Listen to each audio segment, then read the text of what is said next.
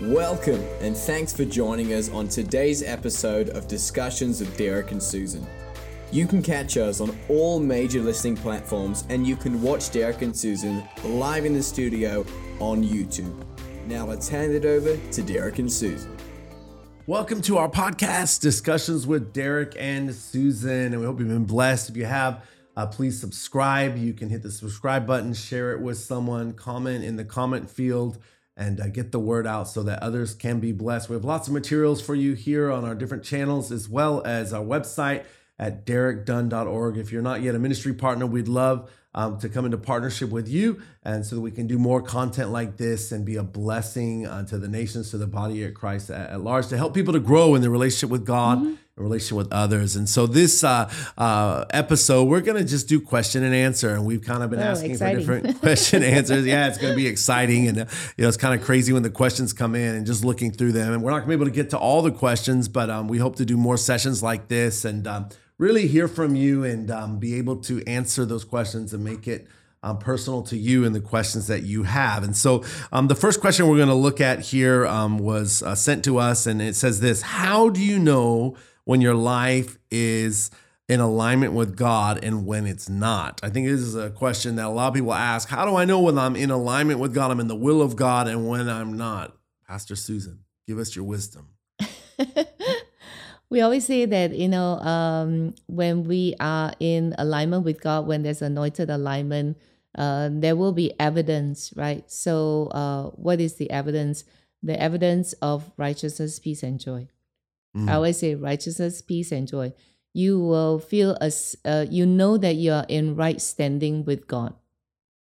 Um, don't don't just focus on the outward manifestation. Although I know that, and I be, and I strongly believe, and, and I know for sorry, let me take that back. I am very very convinced, and this is the word of the Lord that when we come into alignment with Him, uh, we will have fruitfulness. There will be evidence, you know, of uh, fruitfulness and blessing and all that. So it will come. But sometimes you are in alignment with God, but you're going through a season where God is pruning back or where God is uh, needing time to bring you into that place yeah. where you will then uh, flourish.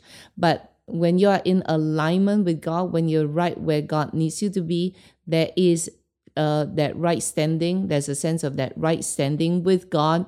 You have uh, peace in your heart. Yeah. And even despite the journey or despite the situation, there's always that joy, that deep sense of, yes, God is uh, with me. Yeah. Right. But eventually, uh, if, if we ride out through some of this season, it is always God will bring us, the Bible says, from faith to faith, glory to glory. We will always see God's um, anointing on our life to do what He needs us to do, and then the manifestation of blessings. Yeah. Right. And I think, you know, when we talk about righteous peace and joy, it's that internal peace. You know, sometimes you can be in the will of God, you're in alignment with God, and all hell's breaking loose. Why? Right. Because you're doing the right thing. You're mm-hmm. breaking through. You're there's resistance to the purpose of God. And so, not looking at that, but ultimately, you know, what you said is true. If, if our life's in order, and I use that word instead of alignment, blessing flows. Mm-hmm. And so, if we're walking in order, we're walking in obedience to God, yeah, there will be opposition. I mean, Paul, look at the opposition he faced. There, there are many, Joseph faced opposition in the call of God. But what happened? There's peace. God is with you, and you'll come through on the other side. You just yeah. got to keep walking. But that peace in our heart, we don't have peace in our heart, that peace that passes understanding, knowing that we're at peace with God, even though the world is spinning around. It's like having that eye in the storm, where in the midst of the tornado and all things going great, but we have peace in our heart. We know we're right with God. God gives mm-hmm. His beloved. So He said, that's the thing that we hold fast to. But if there's mm-hmm. not that peace, then we need to check God is something out of order. Is mm-hmm. something out of alignment with you? Yeah. Um, what are the issues that are there? But we come in faith, knowing that He's a good Father. He's not there to condemn us but he wants to us to grow in our life and um, you know and be accountable to others that can speak into our life to bring that in. So I hope that um, answers that question. How do we know that we're in alignment? Looking at the peace. Are we mm-hmm. having peace with God? Righteousness, mm-hmm. peace. Is there joy even in the midst of with all hell's breaking loose and things going around us? Mm-hmm. That's the mm-hmm. internal um, thing that we live out of our heart from. Yeah. That's uh, right. uh, next question. Good? Yeah. All right, next question. I have a question from someone. Um, we're called to the marketplace. We talked about the marketplace in one of our episodes. Um, but how do we hold our stance and what the Bible says in an environment when we're, uh, you know, dealing um, with such resistance against biblical truth? Um, there's topics and people's perceptions on infidelity, you know, people having one night stands, sleeping around to get ahead, um, the issues of homosexuality and, you know, not believing in marriage, all of that. How do we deal with people and, and keep in mind and keep our belief in the midst of uh, being in those kind of situations? Loaded question there. oh, wow. Yeah, I think we, uh, I mentioned, I think in a few episodes uh, before, that the Word of God must be our, uh, uh, must have our absolute obedience meaning that the word of God, we must embrace the word of God in totality from beginning to the end. And we must not have partial obedience or we accept, uh, you know, this part of the word and don't accept mm, another part of the good. word. The word of God must be our foundation. If it's not our foundation, there's nothing to uh, there's nothing for us to anchor ourselves. And the Bible did says that what the, the word of God is given by inspiration. The scriptures are given by inspiration uh, through the Holy Spirit, where the Spirit of God inspired the men, the very the the the I think was I believe forty authors. Uh, the Holy Spirit anointed them, and they began to write, and God began to orchestrate and put these scriptures together so that we can have something to lay upon uh, to to follow and lay the foundation of our life. So mm. first and foremost, we must embrace the Word of God. Yeah. When we don't embrace the Word of God, then nothing is fluid. There's uh, nothing is solid. Everything is fluid now. It is up to you to decide what is right and what is wrong. And so that's why we are plunged into chaos. Yeah. So we have to come back to what does God say about homosexuality? What yeah. does God say about uh, marriage? What does God say about uh, holiness? You know, walking in sexual purity. Why do we? Why does He say we we should not uh, commit adultery? Why you know? So all these things we must know, and we must hold it and and accept it as God's word and God's absolute truth. Mm-hmm. So then. Uh, how do we confront a world that believes otherwise? The thing is this um, we must always love people uh, whether they believe the same faith as us or be, you know have the same value as us. You know we love and accept them but we um, must not have division. We must have only one vision in alignment with god and that if it's wrong this is not something we can accept right? But we still love the people but we do not accept the lifestyle. Yeah uh, we do not uh, we do not condone it. We do not tolerate it. Uh, but we can love the the person. Can we not? We can. Uh, but yet, the next thing then is to you yourself must live a life of purity if you are single and walk out that victory in your singlehood.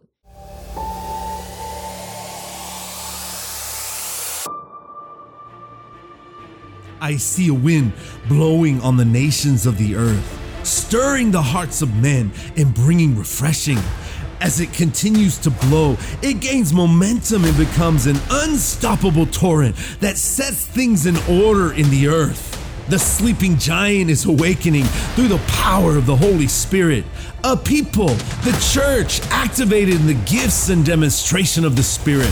Altars are filled with repentant hearts longing for a move of God. I see a great awakening has begun.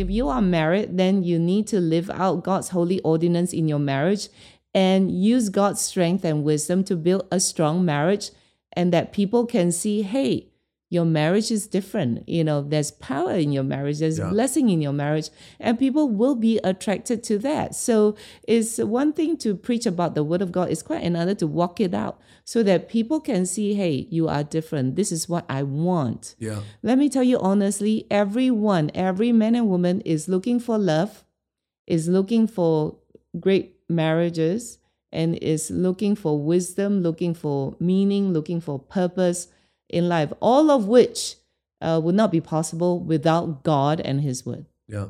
And I think, you know, as you were saying, um, talking, I was thinking, you know, um, silence is consent.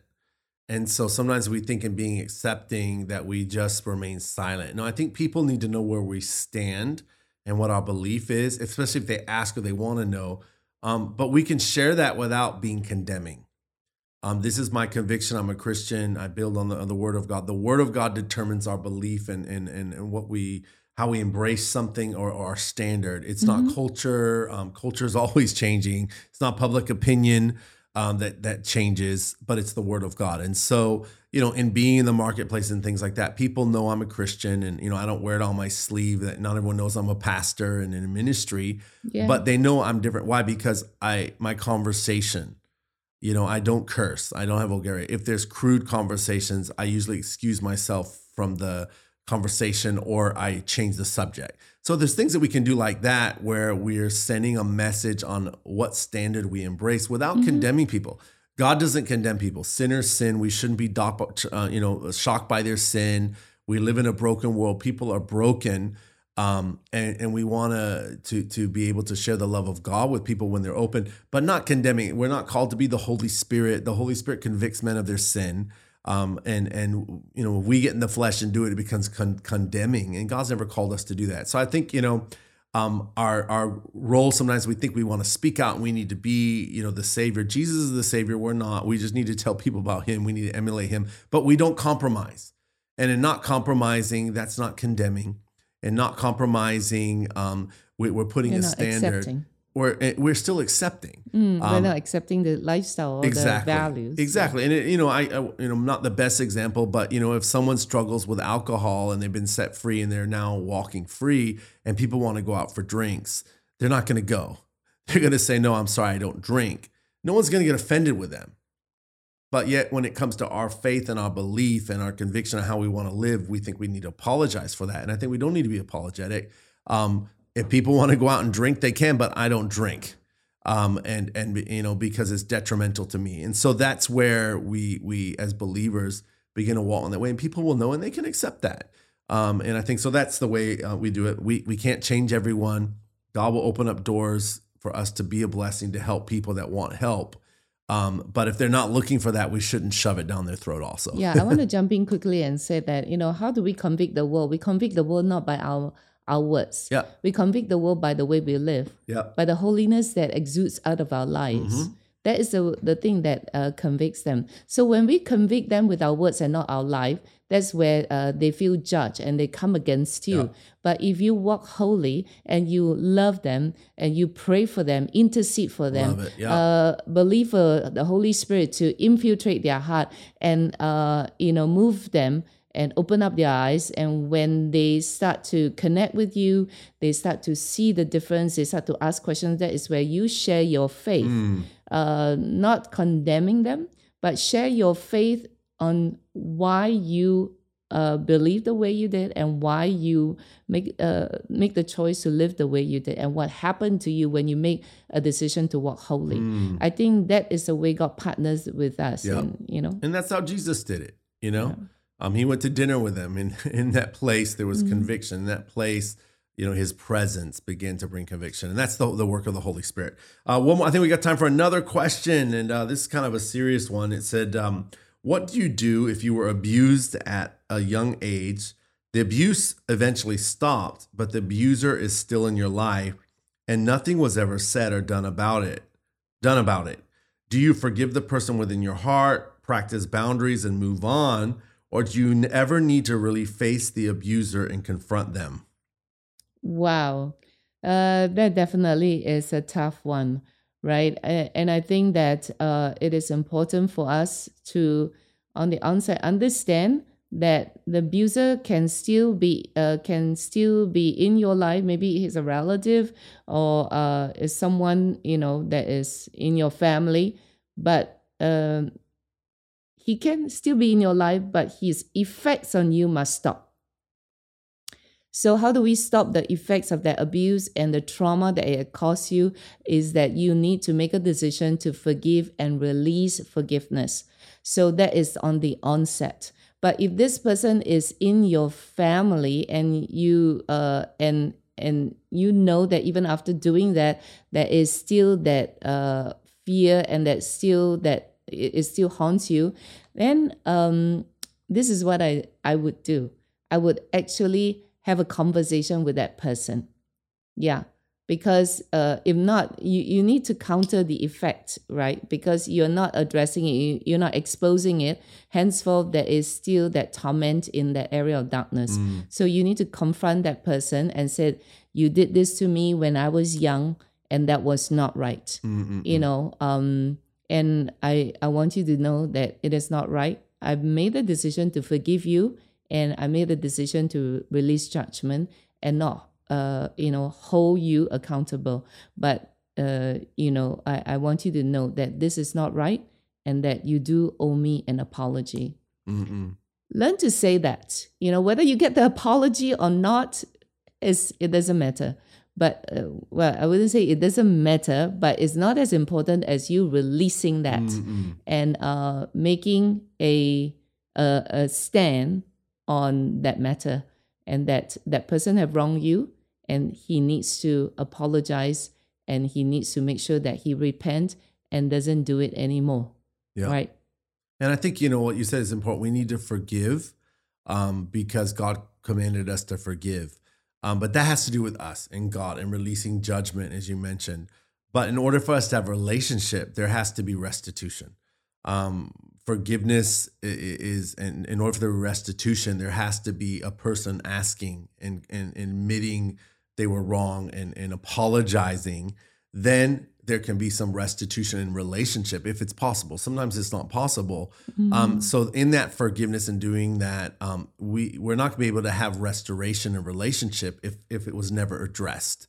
And so I think what you said is is wisdom in that. It's not always possible. Sometimes we just got to release it to the Lord. But if it is possible, um, we can't just pretend and and and that nothing something happened when it did, and something very tragic like abuse. Right. Um, it needs to be confronted, give that person a time to repent, and then see from there whether restitution is possible. If not, for their sake, they need to repent too. Um, we can move on, and- and God will release judgments, but God will judge that person if they haven't repented. And so that's very important for us. We hope you've been blessed. Uh, a lot of questions coming in. We're going to have more time for uh, questions and answers coming in. We weren't able to address them all in this episode. Uh, but uh, we'll have more uh, sessions like this. And so if you have questions, please submit them. You can write to info at derekdunn.org. And of course, we'll keep you, you um, keep it confidential. Go to our website. There's also a contact form there at derekdunn.org slash contact.